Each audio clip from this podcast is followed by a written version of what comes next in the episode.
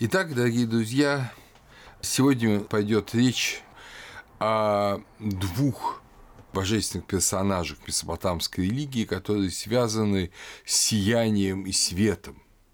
Это, если говорить на шумерском языке, это Нанна, бог, образом которого была луна, и Уту, бог, образом которого было солнце – в генеалогических системах Месопотамии Уту, Солнце, часто называют сыном Луны или перворожденным сыном э, Нанны. Хотя мы увидим сейчас, что иногда бывают и другие между ними соотношения. Этот э, божественный персонаж, э, сын Энлиля, Нана, Син – да, был одним из самых почитаемых и самых любимых в Месопотамии. Вы помните, что он был зачат Энлилем и Нинлиль, и, собственно говоря, в результате вот этого, я бы сказал, с точки зрения человеческой, да и божественной, неправильного соединения, потому что она была без брачной церемонии Энлили и Нинлиль, и Энлили изгоняют из города богов. И вы помните это предание, которое я вам уже рассказывал, что Энлили и Нинлиль, они уходят, и по дороге в загробный мир они зачинают еще трех богов от как бы других э, божественных существ, но на самом деле от того же Энлиля. И в итоге Ниндиль рожает четырех божественных лиц, и эти божественные лица, они три идут в преисподнюю, это Нергал, Намтар и Нинурта, а три сами Энлиль, Нинлиль и их первородный сын Син, Нанна, да, Син по-акадски Нанна, Суэн Син по-акадски Нанна на шумерском языке идут э, на небо. Вот, собственно говоря, этот образ восхождения, замены, искупления, который предложен для Сина, что он был искуплен другими детьми Энлиль и Нинлиль, он очень важен для Месопотамии. Вообще мы, когда будем говорить с вами о преодолении смерти, о заупокойном ритуале, то мы обязательно вспомним это. И вспомним, что идея вот этой замены, заместительной жертвы, опять же, идея малоизвестная в Египте, быть может, даже вообще неизвестная, она очень распространена в Месопотамии. Почему это большой разговор, в свое время мы будем об этом говорить. Если в Египте Луна была твердо связана с Исидой и Тхотом, а Солнце с самим Творцом, то в Месопотамии Творец, как вы помните, это небо, а Луна выше Солнца. Син имеет цифру 30, а Шамаш – цифру 20. Цифра 30 э, связана с идеей 30 э, дней лунного месяца. И э, таким образом Сина часто просто именуют тридцатка. Это его такое нарицательное имя. А двадцатка Шамыш – это 20 часов дня. То есть э, Шамыш связан с часами и днями, а син связан с днями и месяцами.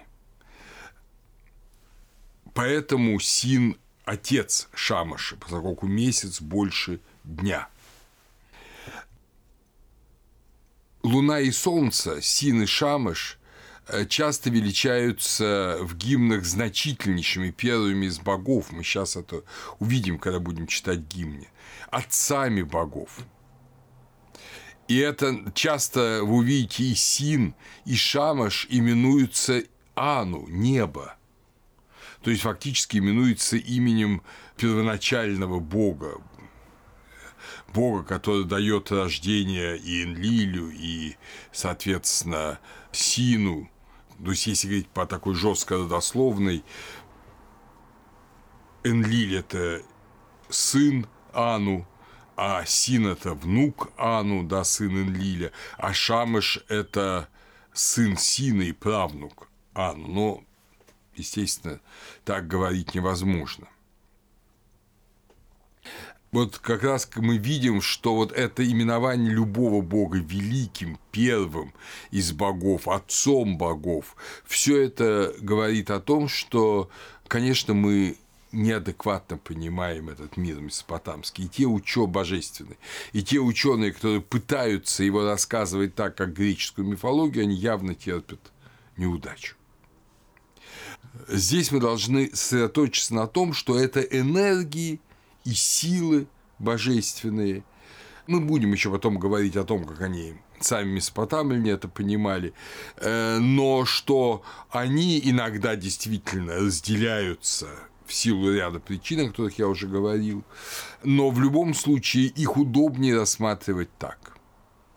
Дети Сина – это Уту и Инана, и брат Уту божество, имя которого можно перевести как буря.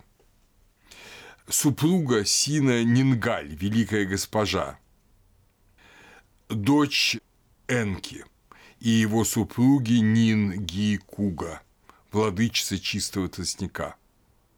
У западных семитов Нингаль, великая госпожа, именовалась Никкаль.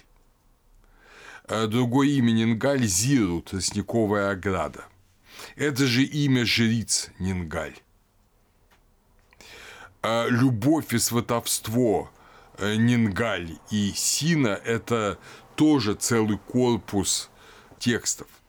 И это священный брак Зиру, то есть э, жрицы э, Нингаль и царя – это один из видов священного брака. Есть священный брак самый парадигмальный – это Инана, да, и Думузи, и вот другой – это Зиру и Син.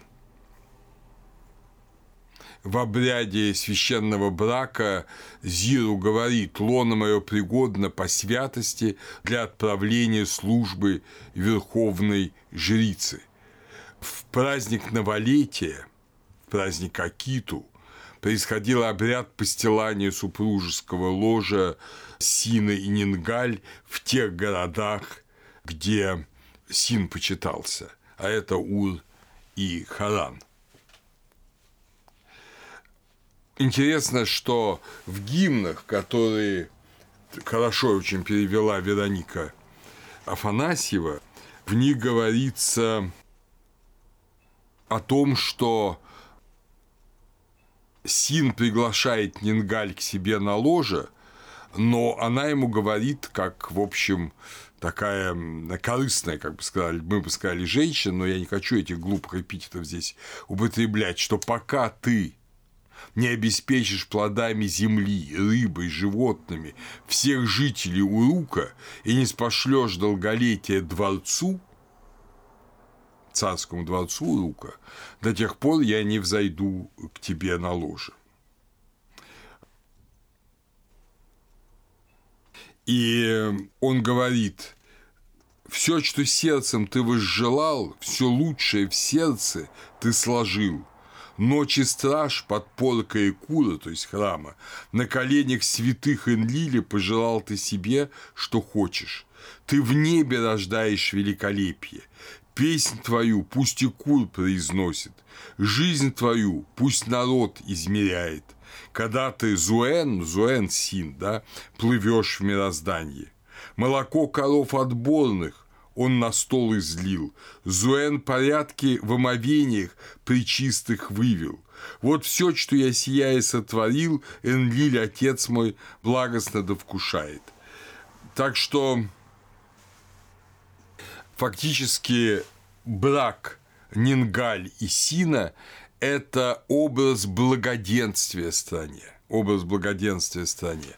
Как, естественно, и полагается Луне, он покровитель ночи, и, соответственно, он покровитель зачатия детей, и в этом смысле он бог, э, благоприятствующий чадородию. Есть такое гимн, сказание, путешествие Нанны в Непур, то есть к Энлилю, к отцу своему Энлилю. Нанна из Ура путешествует в Непур. Это праздник Нисак в Месопотамии. Лодка с первыми плодами э, направляется из Ура в Непур. И, плывя вверх по течению, Нанна снабжает всем необходимым города Шумера и обильные дары привозит Энлилю. Дары для всех граждан, для всех жителей.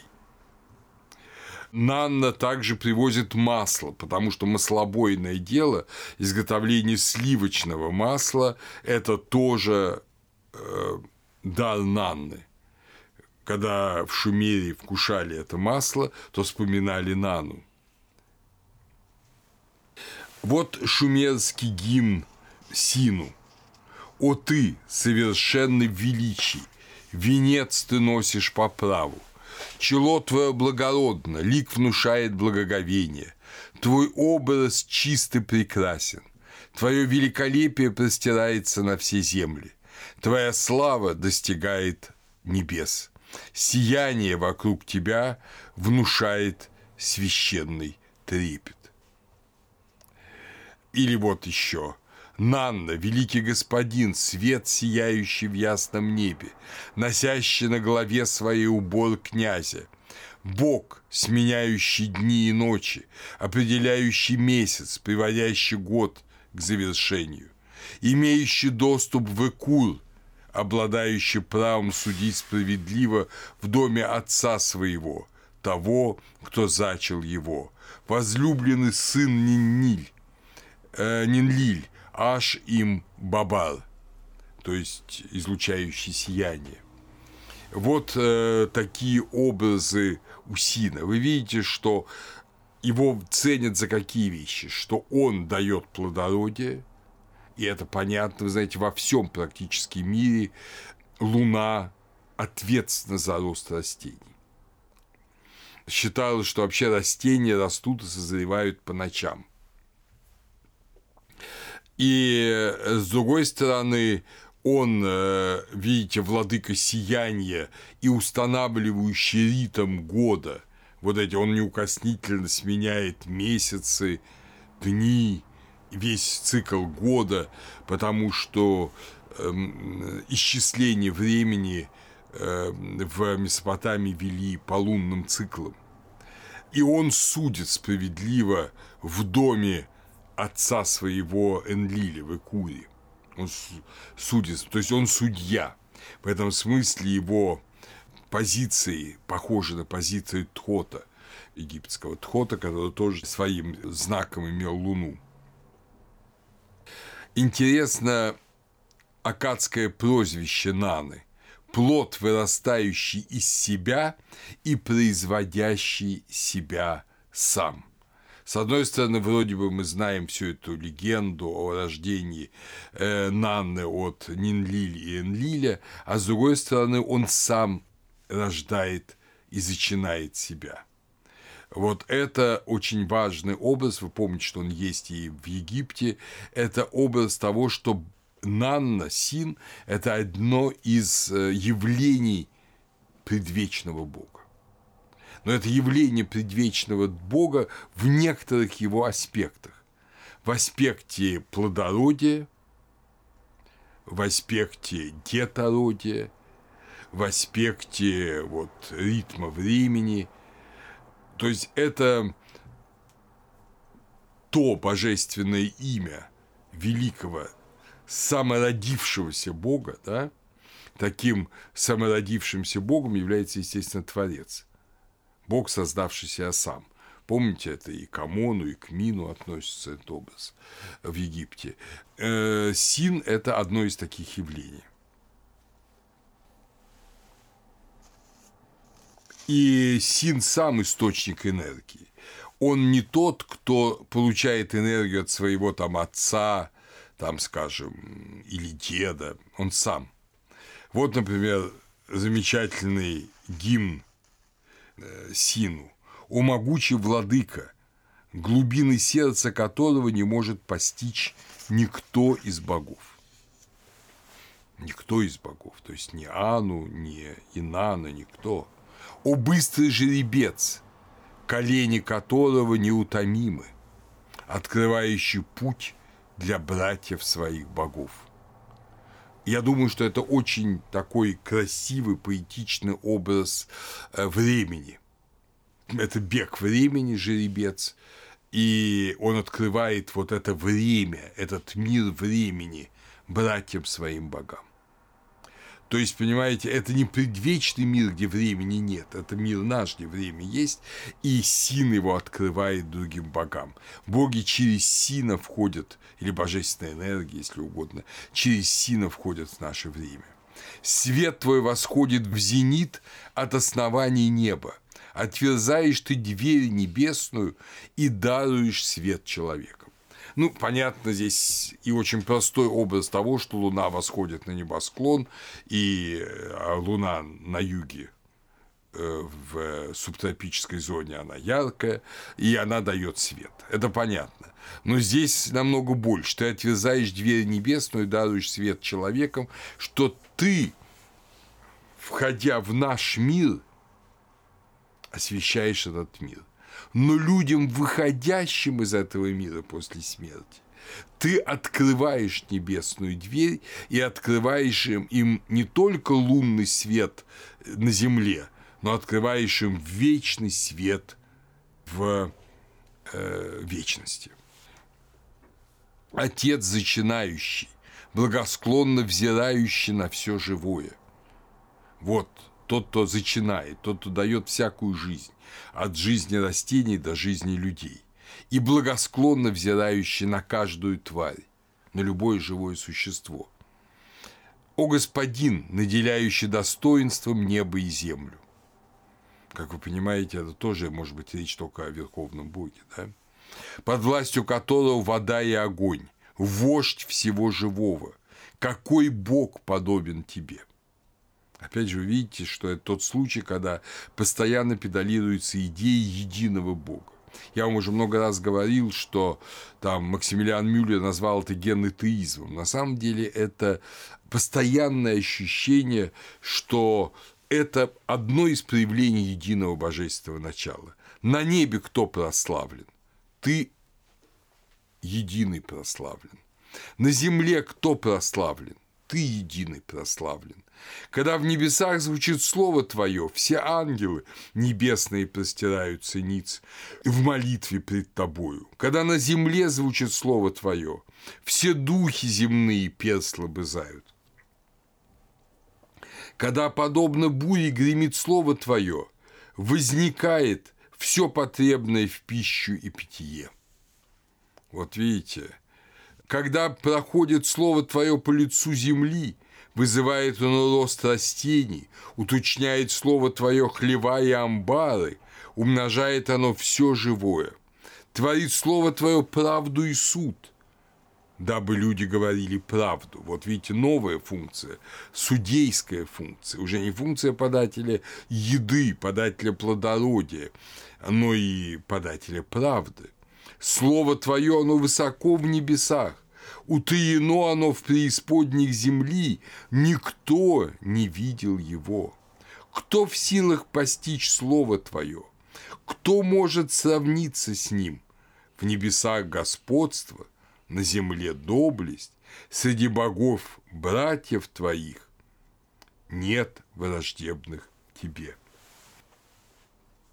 Мы видим, что его имя Суэн – да, син. Это суэн, это в, эн, это владыка, господин, владыка знания. Владыка знания. Э, в городе Ури, современном Мукаире, раскопан его храм Экишнугаль. Башня, он раскопанный, башня храма Зикурат, раскопанный в Ули, английским археологом. Ур – это главнейший центр почитания – Сина. Его прозвище аж им Бабар – новый свет. новый свет, новое сияние. Он был весьма любим в Вавилонии. Множество теофорных имен с именем Син. Скажем, основатель третьей династии Ура, царь, имел имя Нарамсин. Нарамсин – это любимый Сином. Он изображался быком с бородой из ляпис-лазурита. Его атрибутом была лодка, похожая на плавающий месяц. Вы же помните, что на востоке, на юге вернее, месяц часто лежит, он горизонтальный. И он напоминает ту лодку, на которой до сих пор плавают по протокам Тигра и Ефрата жители Месопотамии. Его именуют отцом Наной, владыкой, увенчанным короной сияния, повелителем богов. То есть он по такой родословной всего лишь внук, да, Ану, он повелитель богов. На межевых столбах и печатях очень часто его изображение, его эмблема лодки, лодки Луны. Почему? Потому что э, его часто именуют просто «сияющая ладья небесная». Нанна именуют как «сияющая ладья небесная». Почему на межевых столбах и печатях?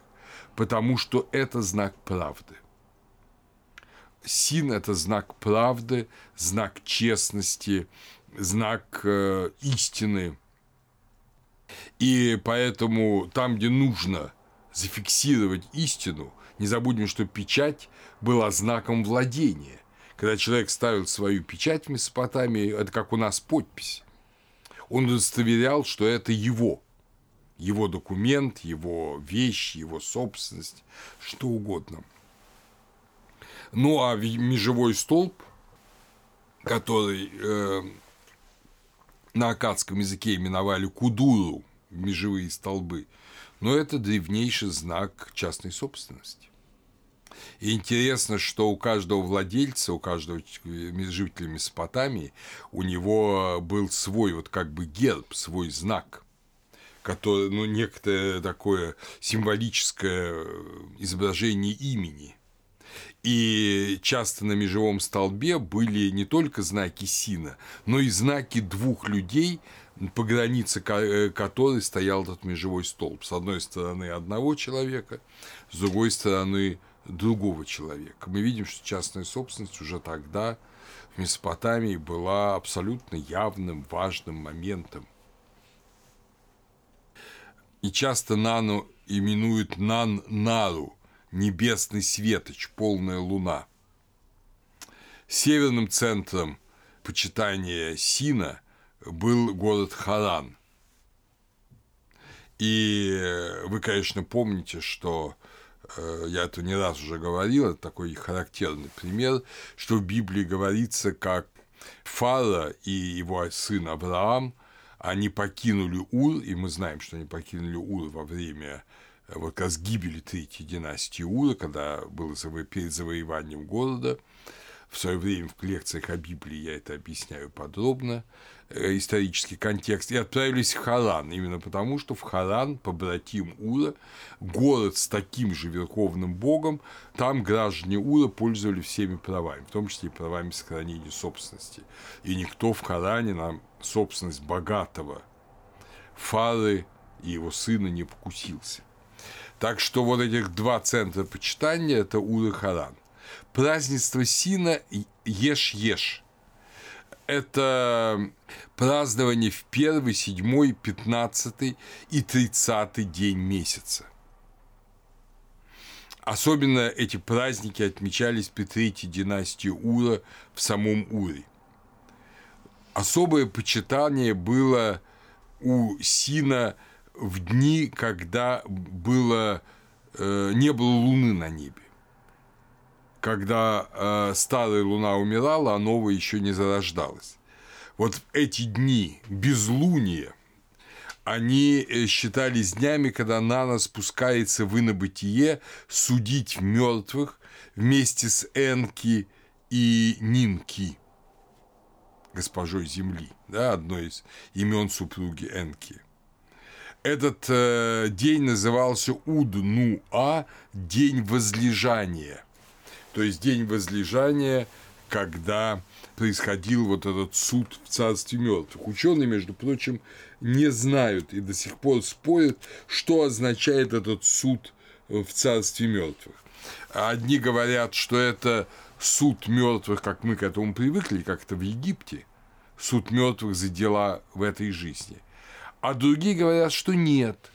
В Месопотамии не было такого понимания суда. Мы увидим, что действительно там с этим большие проблемы. И что это суд мертвых между собой. То есть у мертвых тоже были проблемы, конфликты, и они судились. То есть вот есть два таких мнения, они до конца не прояснены.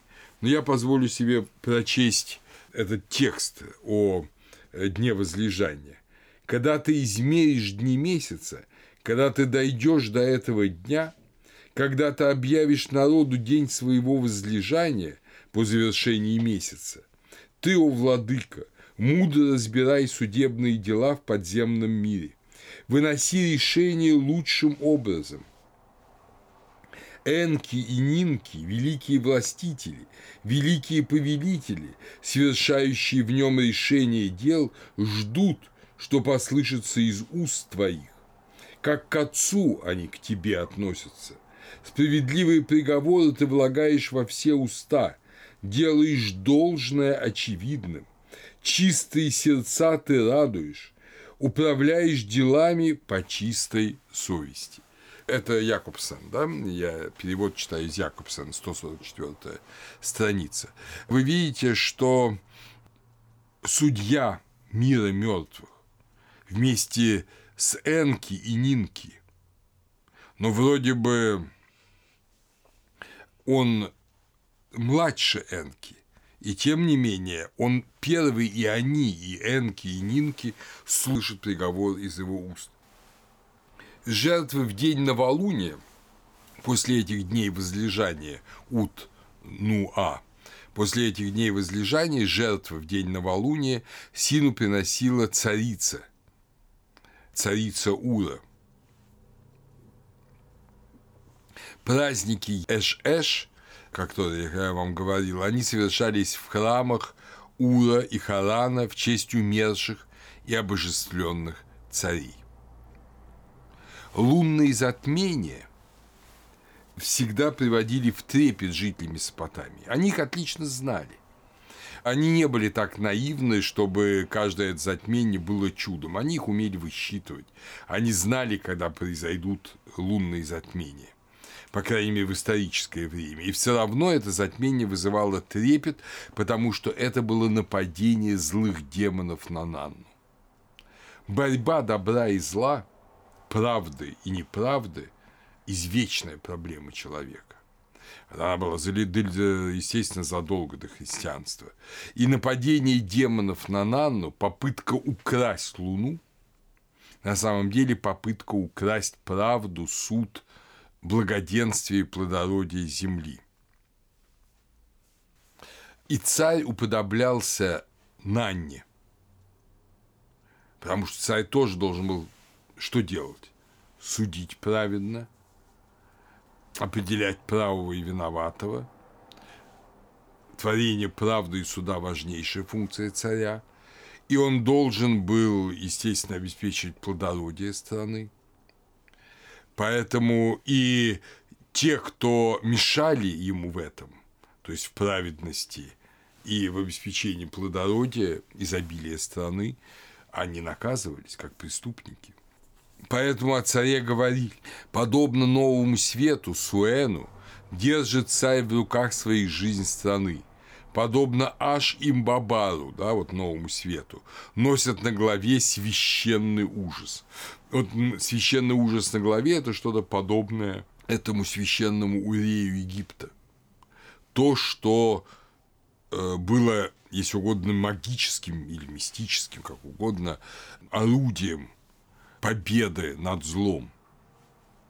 Вы помните, я уже это говорил, э, когда говорил об Инане, что когда Инан сходит в подземное царство, она снимает себе, у нее требует снять себя все облачения, в том числе и головную повязку, и, и таким образом она лишает своей силы.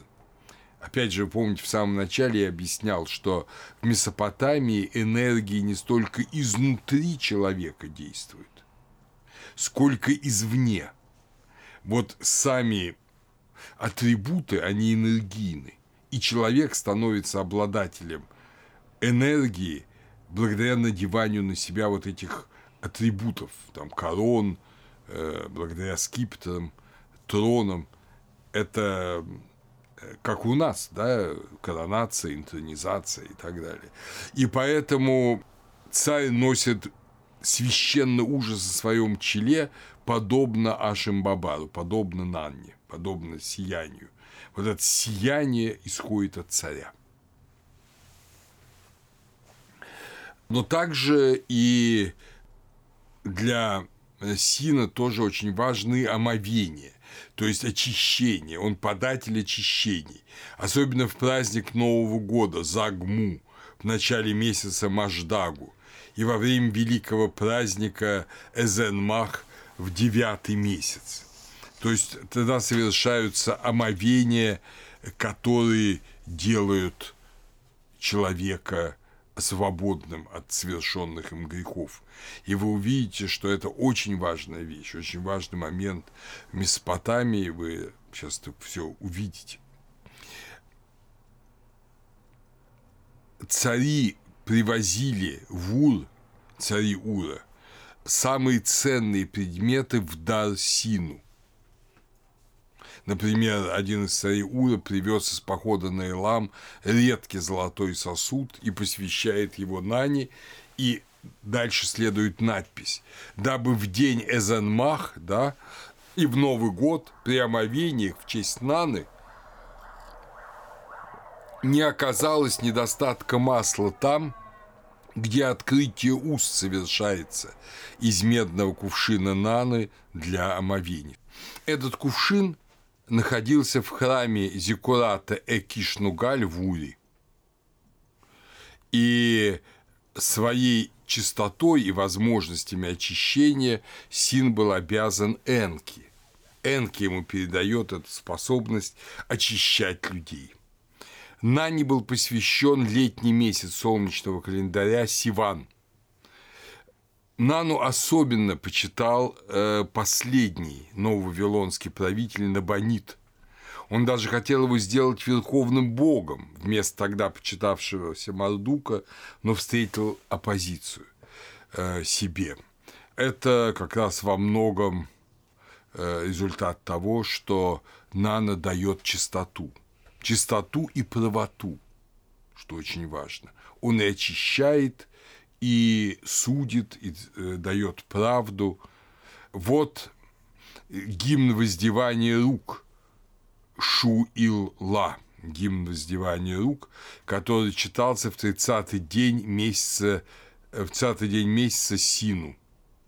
Нани. Это гимн из библиотеки Ашурбанипала, э, но, безусловно, более ранний. Просто он там сохранился. Вот послушайте – О син, о нано прославленный, син, единственный, изливающий сияние, изливающий свет для человеков, дабы не оступались черноголовые. Ясен свет твой в небесах, сияет светоч твой, как пламень, сияние твое заливает всю землю, а сиянные им люди, счастливы они видеть тебя – о Ану небесный, обратите внимание, Сина именуют Ану, небом, да? О Ану небесный, деяние которого никто не может постичь, превосходит свет твой свет Шамаша, первородного твоего, Шамаш – солнце, естественно. То есть твой свет превосходит свет солнца. При явлении твоем падают ниц великие боги. Судьбы страны положены перед тобой. Когда великие боги вопрошают тебя – ты даешь им совет свой. Восседают они в собрании своем. Вот обратите внимание, боги восседают в собрании. Опять же, да, первобытная демократия. и обсуждают дела под началом твоим. О Син, сияние Экура, храма Непура, да, храма Нинлиля, когда спрашивают они тебя. То есть Син – это сияние Экура. Главная святыня Шумера, храм Энлили в Непуре, именуемый Экур, да, вот этот храм, его сияние – это Син. То есть вы понимаете, что на самом деле речь идет не о разных богах, а о разных сложных проявлениях энергийных, которые, конечно, сами многие в Шумере э, были склонны э, ну, как персонифицировать и считать отдельными личностями. Но на самом деле мы видим сложный мир энергии, божественных энергий. Итак, Усин, сияние Якура.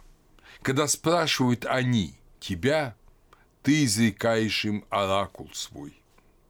В случае зла затмения Луны, имевшего место в такой-то месяц, в такой-то день, в гимне там прочерки стоят, э, чтобы указывать дни, когда реальное затмение происходило.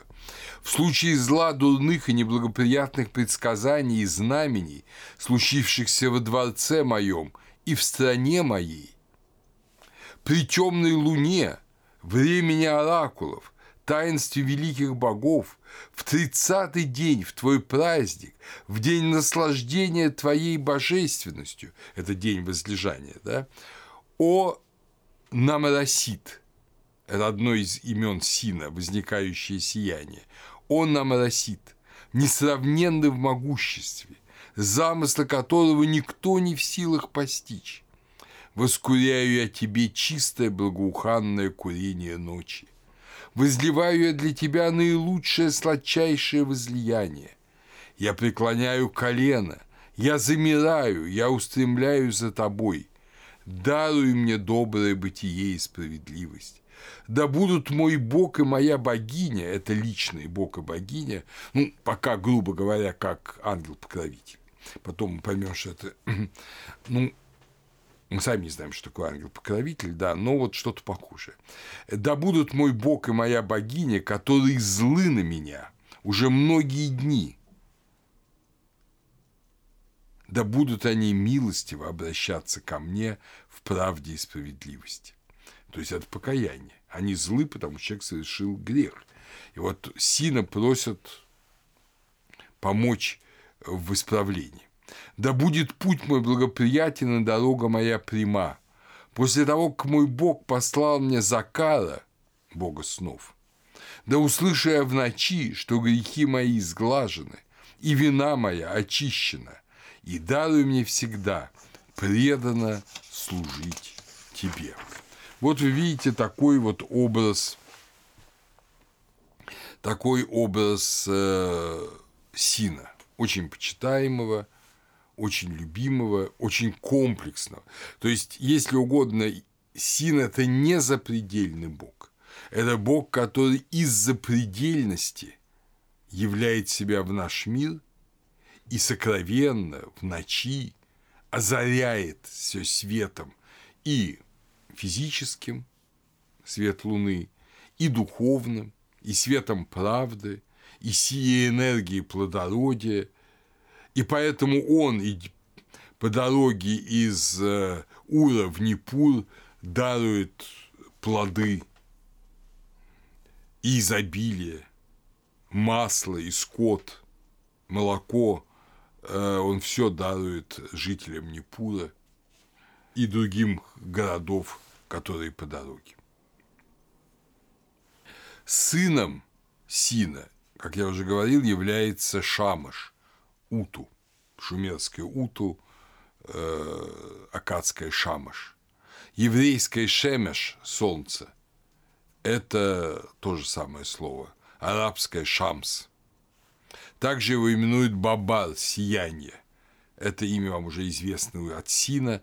Вот и Сина именуют сиянием, и Шамаша именуют сиянием. Конечно же, это солнце. Это то, что сияет над землей. Если Син сияет ночью над миром, а днем находится в преисподней, и судит иной мир, то шамаш наоборот. То есть син и шамаш, они взаимозаменяемы. И ли тот, или другой постоянно надзирают над человеком и даруют ему добро, и э, судят его за его проступки. Центры Уту Шамаша – это в Южной Вавилонии Ларса, а в Северной Вавилонии Сипар. В шумерский период он почитался также и в Уруке.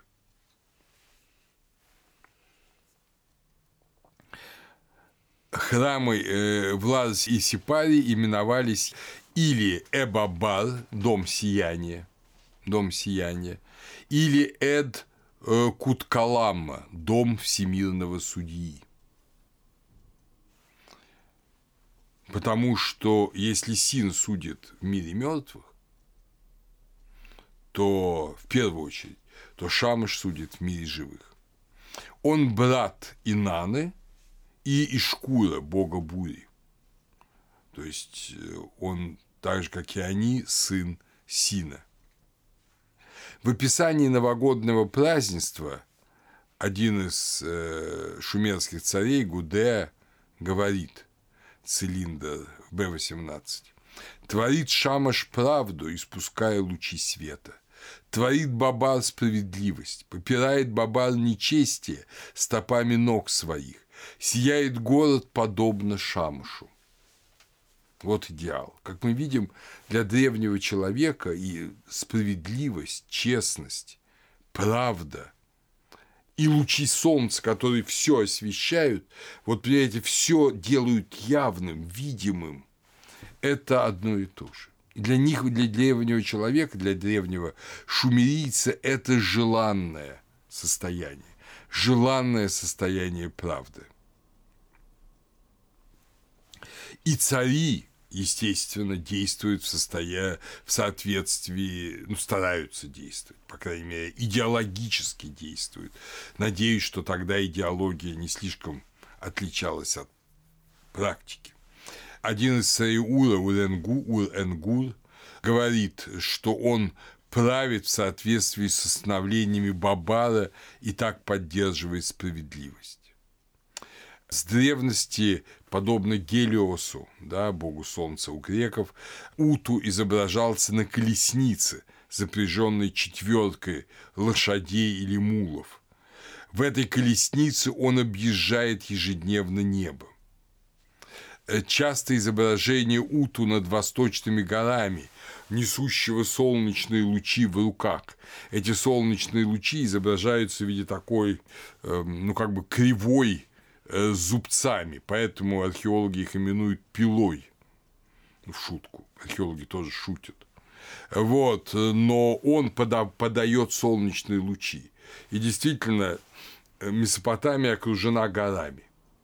И из тех мест Месопотамии, где горы вот Элама видны, Элам на востоке, да, от Месопотамии, или в Ассирии, где они еще ближе подходят к рекам, то вот эти лучи солнца, появляющиеся над горами, еще до того, как вышло само солнце, это сияние лучей, это знак Уту. Ну, мы помним, что это сияние лучей не просто вот как хорошо, светло, тепло. Это сияние правды. Высвечивание всего – это знак высвечивания правды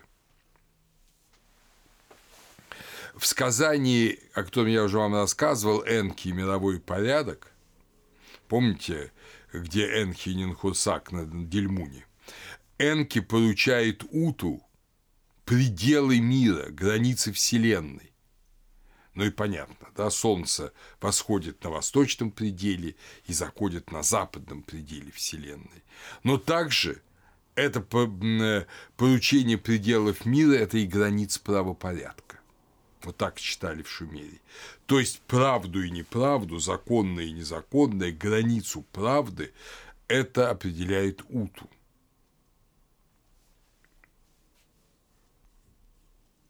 Уту редко фигурирует в преданиях, он не является героем вот этих сказок и сказаний. Его боятся как владыку земной правды. А очень часто Уту э, появляется в триаде своей, со своей женой Айя и со своим визиром Бунене. Прекрасные, прекрасные тексты вот им троим даны у Шелейка. Знаменитая сипарская легенда. Я позволю себе маленький кусочек прочесть из нее, как раз вот где говорится о них.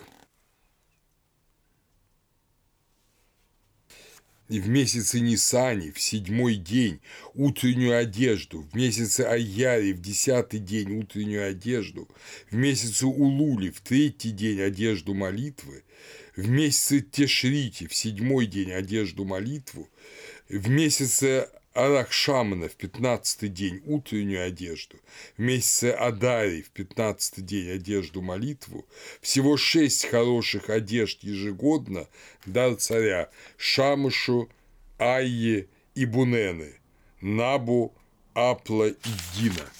То есть царь Вавилона Набу Надин Шуму дает жрецу Сипары, верховному жрецу, своему слуге, вот эти одежды, дабы он приносил их Шамашу. И мы видим из этого текста, что Шамаш – это в первую очередь объект упований на правду. Шамаш сопровождают Кету и Мишару. Это как бы два его, ну, если угодно, ангела, две его энергии и силы. Это истина и праведность. Это очень древнее семитическое понятие, что солнце сопровождают истина и праведность. Мы опять же видим, что солнце – это не столько земное светило, сколько светило правды. Опять же, видите, совершенно другое видение, чем в Египте. В Египте солнце, в первую очередь, податель жизни, и солнце – образ творения. Атум, атум Ра – это тот, кто сотворил небо и землю. Для Месопотамии солнце – это в первую очередь правда, это в первую очередь закон, это в первую очередь правильный порядок. Вот как важна правда. И поэтому солнце сопровождают истина и праведность. И мы помним, вот, скажем, псалмы – в которых говорится о том же, но мы раньше не понимали этого, мы думали, что это э, ну, просто красивые такие поэтические обороты, но это, безусловно, аллюзии вот этих верований. Скажем, в 91-м псалме, третий стих, «Возвещать утром милость Твою и истину Твою на всякую ночь». Да? Или 88-й Псалом, 15 стих.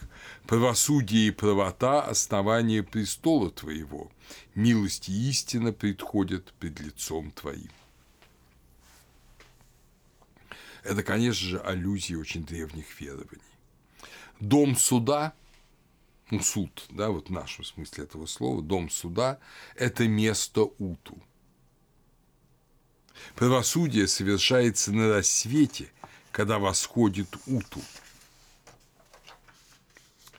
В Месопотамии был известно такое, если угодно, заклинание.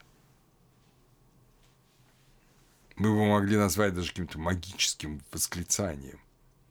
Это призывание Уту.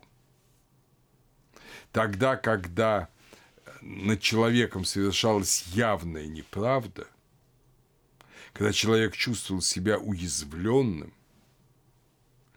обманутым властью ли, другим ли человеком, когда он чувствовал, что по отношению к нему совершается неправда, он должен был воскликнуть просто «И уту!» И это «О» наше, звательный падеж, «О уту!» То есть он должен был призвать уту. И этот призыв справедливости внушал страх, потому что уту приходил, ну, понятно, не в человеческом виде, не в видимым образом, и Устанавливал эту правду, восстанавливал эту правду. Этот возглас обладал огромной силой. в повести, в шумерской повести о Гильгамеше и подземном мире говорится о том, что когда Гильгамеш там пытался лукавить, тот, против кого он лукавил, он дал этот возглас, и, собственно, все те предметы, вокруг которых шел спор, это некие ну, предметы музыкальные, которые ценил Гильгамеш, там палочки, видимо, барабанные, вот, они все рухнули в подземный мир. И Гильгамешу пришлось отправляться в подземный мир, чтобы их вызволять. То есть э, заклинание это имело огромную силу. Поэтому цари, деспоты третьей династии Ура и династии Сина, они стремились этот возглас запретить. Они запрещали людям его использовать, потому что это был очень страшный призыв к правде. Но сам запрет использовать возглас призывания Уту говорил о неправде тех, кто его запрещают. Такой вот интересная вещь. Подобно Сину, Уту дает оракулы и прорицания. Жители Месопотамии верили, что ночью он озаряет преисподнюю. В этом смысле это похоже на Египет.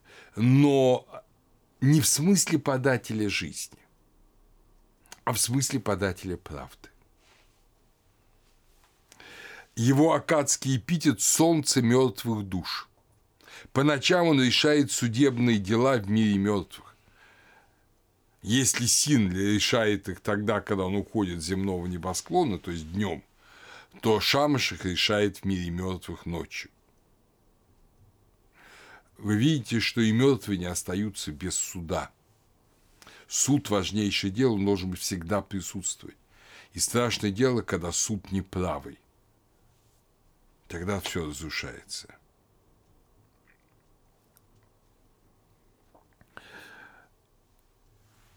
У нас есть специальный гимн, его опубликовал Коэн э, в 1997 году, гимн Уту как защитнику от демонов умерших, чтобы умершие могли быть защищены от демонов, когда они идут в иной мир. То есть, когда они только умирают, и, как бы сказал христианин, проходит через полосу мытарств, и в ином мире.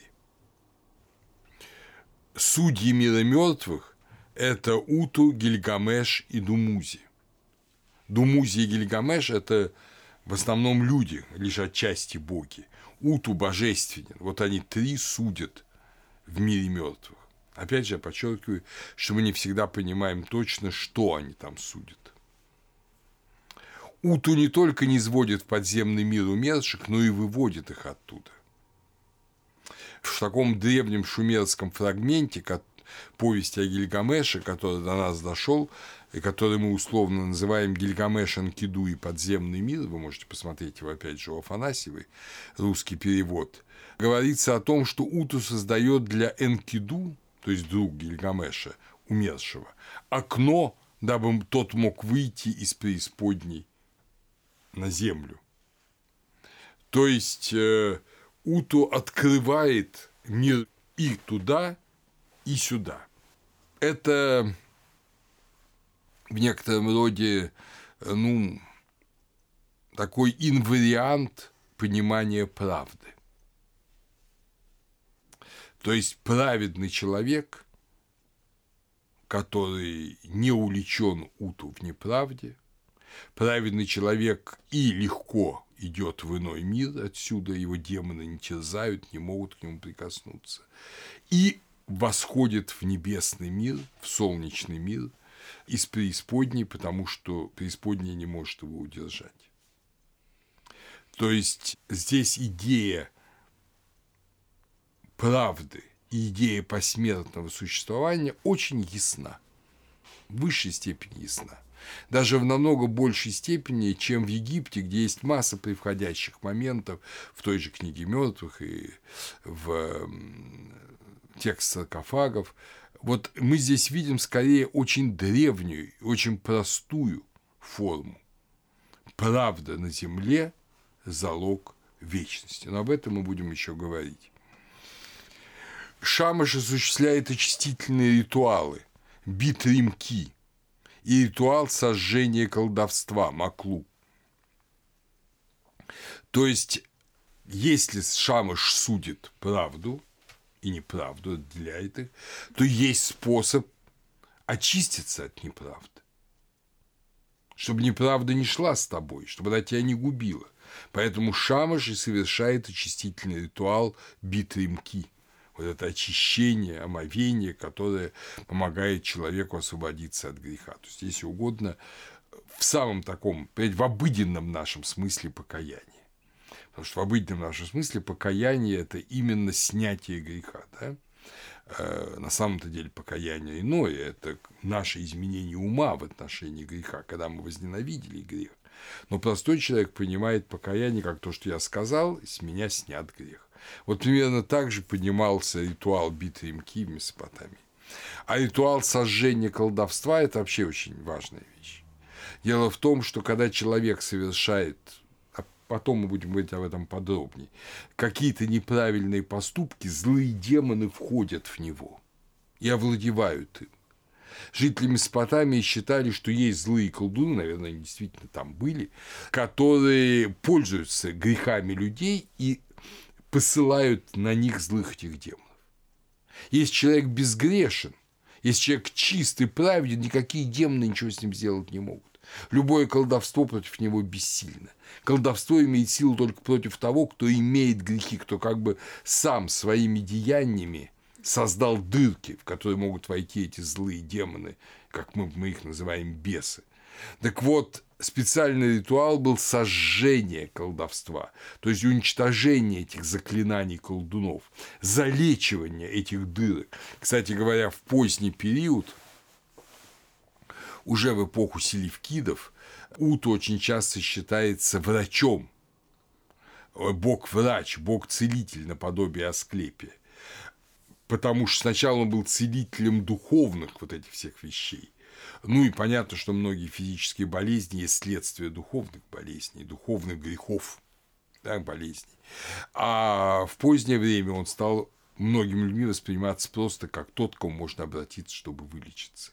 Но причина именно в этом, что грех создает дырки, через которые входят злые духи и разрушают человека. И, соответственно, надо совершить ритуал Маклу, чтобы очиститься от этого. Этот ритуал совершался ночью, ритуал разрушения колдовских чар. А утром происходило очищение битвы и восстановление э, добрых отношений между человеком и его личным Богом. Это подробно исследовал Абуш в своей работе 2002 года. Это вот именно этот момент Шамыша. Да вот здесь такой важный момент, что личный Бог, то есть ангел-хранитель, да, опять же, как мы пока договорились его называть, ну, э, по, по акадски это Илум. Э, так вот, личный Бог, он, естественно, отходит от человека, если человек совершает грехи. Если человек совершает грехи, он его отгоняет от себя. Грехи отгоняет, и Бог уходит лично, и входит демон. Так вот, сожжение колдовских чар, опять же, я напоминаю, что колдовские чары из-за деяний самого человека над ним оказали силу. Очищение после этого от последствий греха. И после этого, естественно, восстанавливаются добрые отношения очищенного с его личным Богом. То есть вот такой вот ритуал, и он связан с Шамшем. Поскольку Уту Шамаш освещает весь мир, знает все уголки мира. От солнца нет негде скрыться, солнце все освещает до последнего зернышка, поэтому он со своим братом Ишкуром, Адатом, а, это Адат Ишкур, это бог бури, о нем будем говорить позже. Вот, он владыка прорицаний. Он открывает людям тайны, он открывает им даже тайну письма – Уту открывает людям тайну письма, как-то рассказывается в такой предании Энмеркар и владыка Араты. Опять же, она переведена у э, Афанасия, вы можете прочесть этот текст. Уту указывает путь заблудившимся в дикой местности. Это понятно. Он знает все пути, он знает все тропы. Если он исцеляет человека, заблудившегося духовно, заблудившегося в грехе, который не может найти правильного пути, то, понятно, еще проще ему указать человеку, который просто заблудился реально в горах и лесах, правильный путь. И мы видим, что многократно в разных ситуациях именно к Уту обращаются герои, когда они заблудились. Например, это Гильгамеша Хубаба, да, владыка кедров. Вот он, Гильгамеш заблудился, он молится Уту, чтобы тот ему указал путь. Повествование о Лугальбанде, царе Урука, когда он оказался в горах и потерялся и заболел. Лугальбанда во мраке гор. Этот текст тоже есть у Вероники Афанасьевой – я его сейчас вам прочту. Маленький кусочек, большой текст. Но маленький кусочек говорится о молитве Уту как раз. Он весь в болезнях, э, но болезнь еще его не отпустила. На небо Куту воздел он очи, Словно пред отцом родным пред ним заплакал, Свои руки благие во мраке гор к нему поднял. Уту, приветствую тебя, да не буду я больше болен, Должны все представить, что в горах взошло солнце, и он увидел это солнце. Вот теперь он и молится. Воздевание рук – это одна из форм молитвы. Уту, приветствую тебя, да не буду я больше болен. Герой, сын Нингаль, приветствую тебя, да не буду я больше болен. Уту, с братьями в город ты дал мне подняться, в мрачном ущелье горном, в ужасающем месте, да не буду я больше болен. Там, где матери нету, где нету отца, где нет знакомых, где нету близких, там, где мать моя, о дитя мое, мне не скажет. Там, где братец мой, о брат мой, мне не скажет. Соседка, что к матери в дом придет, обо мне не заплачет. Боги-хранители материнские, боги-хранители отцовские, об уходе, боги-хранители ограды, вот исчез он, скажут. Незнакомый пес – плохо, человек незнакомый – ужасно. На путях неизведанных, что по краю гор вьются, Оуту, человек незнакомый, человек страшный, вместе гиблым, да не растекутся водою, землю горькую вместо зерна есть да не стану, в степи неизвестной, подобно палке, да не буду брошен, дабы братья меня не дразнили, да не буду брошен дабы друзья надо мной не смеялись, да не буду я более болен, больше болен, не явлю горам моей слабости. Иуд увнял его слезам. Жизненной силе его в ущелье горном мрачном вернуться дал. Так-то бедным радость там, где поют и пляшут, благородная Инана, что из ворот святого храма выходит – Та, что ложа делает радостным, она бедняку пища радости. Так что, видите, Уту и Инана помогают э, Лугальбанде. Вот такое вот трогательное предание его молитвы. Именно Уту превращает Думузи в различных животных, дабы спасти его от демонов, которые хотят увлечь его в преисподнюю. Вы помните, когда Инана вышла из преисподней, она же дает взамен себя Думузи. И вот Думузи бежит, и он просит Уту, кого еще ему просить. Но Уту вроде бы его родственник, он брат Инан, она, он просит Уту о помощи, и Уту превращает его в различных животных. Уту – защитник сироты, вдовы и неправедно обвиненного. Его символ – диск солнца. Э, кстати, его супруга Ая по-шумерски Шинирда. С 28 века существует имя, личное имя Уту мой судья. И цари Шумера именовали себя сыновьями Уту. Вроде бы и в Египте именовали себя сыновьями Рас, Сара, да? Но смысл другой. Сыновья Уту – это те, кто исполняют свое дело праведно, те, кто судят праведно. Самое главное во власти – это быть честным судьей. Когда ты нечестный судья, вся власть разрушается. Когда в Месопотамии, вот где-то в конце Шумера, во второй половине третьего тысячелетия начинает усиливаться эта политеистическая тенденция, и когда ее опять пытаются свести воедино, пытаются напомнить людям, так же, как и в Египте, да, с Амоном Ра, напомнить людям, что Бог един, тогда вот в культе Мардука все боги объединяются. И Шамаш именуется Мардуком суда – то есть, опять же, мы видим, что это энергия суда, это шамаш, но в едином Боге, уже снова в едином Боге. Видим, под влиянием западных семитов с их солярным культом и из-за перемещения центра Акада в Ларсу культ Шамаша в 19-18 веках до Рождества Христова усиливается. В Вавилонии при Хамурапе очевидно солнечный культ – Царь именует себя солнцем Вавилона, шамышем Вавилона. Это уже Акадская династия. И вы помните, что знаменитая э, стела Хамурапи, луврская стела Хамурапи, на ней изображено, как Шамаш выручает законы царю Хамурапи. То есть Бог правды выручает царю праведные законы ты должен их соблюдать. После разрушения Ларсы Хамурапи около 1763 года северный город Шамаша, Сипар, становится главным центром почитания. Уту является опорой царства. Он призывается в молитвах именно для того, чтобы царство было прочным. Вот гимн Шамаш Шумукина, царя Вавилона. Видите, в само его имя начинается со слова «шамаш» – «солнце».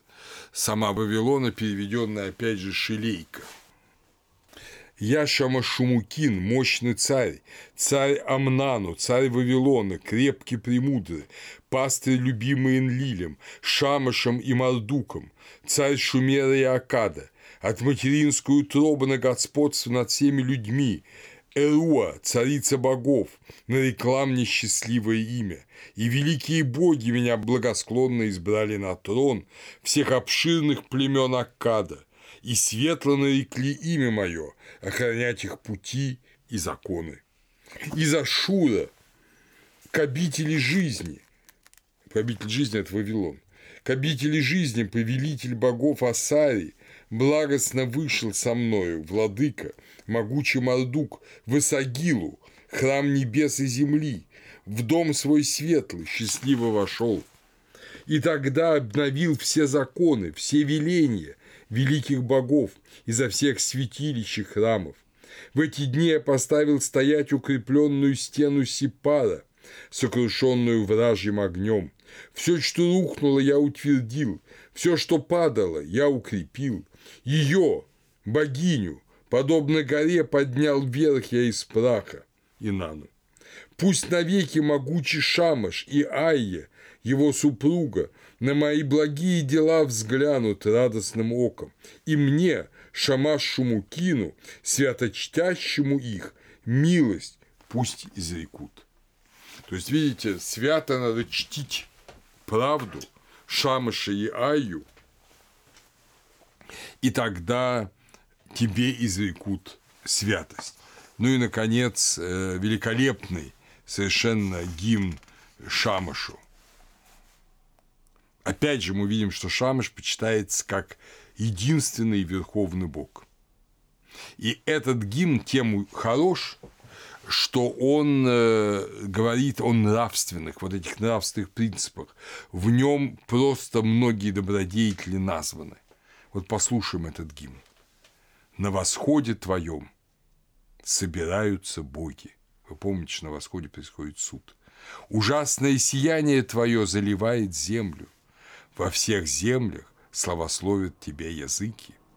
Знаешь ты замыслы их, презираешь на пути их.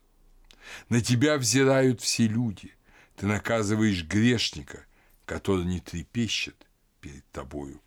Из глубины настигаешь ты тех, кто извращает правду.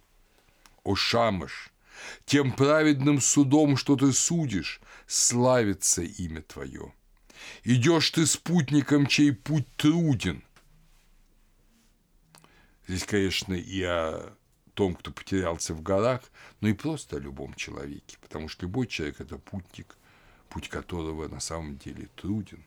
Странника, боящегося наводнения, ты оберегаешь. Наводнение – это и просто наводнение, что не так редко бывало в Месопотамии, но это, я думаю, и образ смерти. По путям неизвестным вовсе ведешь ты охотника. О шамыш, охотник это может быть и умерший. О шамыш, из сетей твоих, из селков твоих нет побега.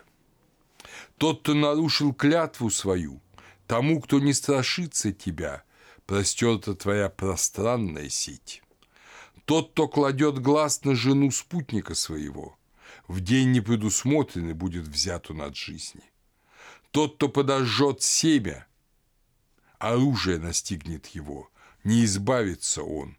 На суде его не будет отца его. При вынесении приговора судьей братья его не поддержат его. Попадет он в медный капкан, не ведая о том. Кто измышляет злобу, рок его шамыш сокрушил – тот, кто натворил насилие, обиталище того будет разорено им. Жестокого судью ты запутаешь в долгах. Тот, кто берет взятку и судит неправедно, того ты накажешь. Тот, кто не берет взятки и заступается за слабого, приятно это шамышу. Продлит, продлит он дни такого. Праведный судья, выносящий справедливый приговор, Готовит он себе дворец княжеский, дом в уделе своем. Вот видите, как в глубочайшей древности, в Месопотамии, все люди понимали точно так же, как понимали, понимают и у нас. Ну и надо добавить, что Шамыш весьма почитался и в западной части семитского мира, на побережье Ханаана, и его имя, известное там с аблаидских текстов 25 века до Рождества Христова, читалось Сипиш, и хотя есть и шумерское чтение Уту. И мы можем сказать, что там, у западных семитов, оно было и женского, и мужского рода. Потому что солнце было и женского рода, божеством женского рода у западных семитов. Поэтому видите, что даже пол здесь не так важен. Здесь важен сама идея правды. Это главное, что обоих богов, связанных с небесными светилами, и Сина, и Шамыша, определяет. Они озаряют своим светом оба мира, и мир мертвых, и мир живых. Они говорят правду, судят праведно и подают все должное для человека, только бы он жил в соответствии с правдой. Таково представление об этих божествах.